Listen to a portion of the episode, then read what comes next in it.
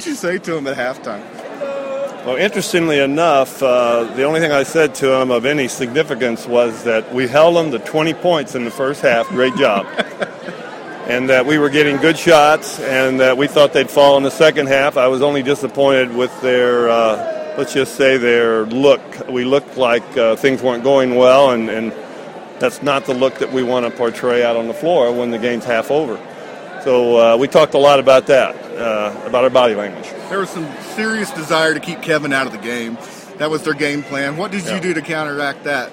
Well, Kevin was getting shots, and certainly uh, as they do that, we're going to get better shots for his teammates. And frankly, we've been working on similar scenarios all week long.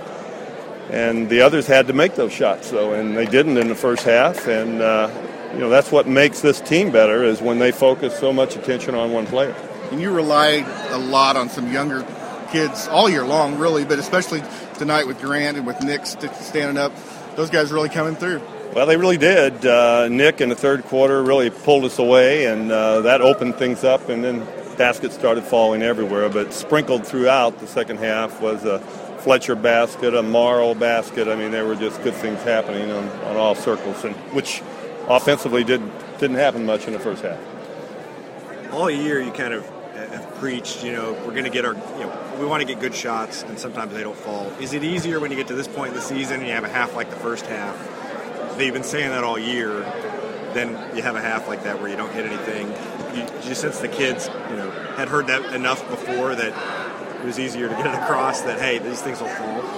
We've been talking, uh, building up to this since we, of course, won the semifinal game. That uh, the only thing that's going to work against us is ourselves. If we give up the pattern that we've established, the model that we've built all year long, and that happens this time of the year to a lot of teams. They fragment and players go off on their own because they think I've got to carry the team, and, and that's not going to be in our best interest. We kept, and I think they bought into that philosophy. I, I really don't think there's a couple of shots I'd pull back, even in the first half, but uh, not very many. Uh, we had good looks.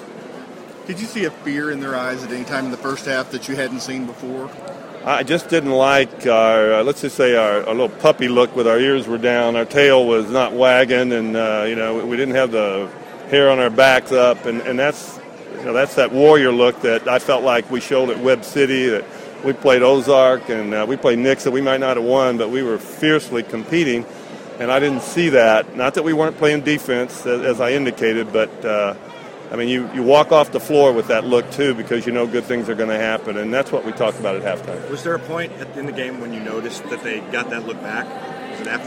Well, it's easy when things start going well, uh, but I was pleased uh, with the second half. I, I, thought we moved the ball, moved our feet, uh, played defense equally as well as we did in the first half. But let's face it, uh, when good things start happening, uh, we can get a little surge, and, and we got that.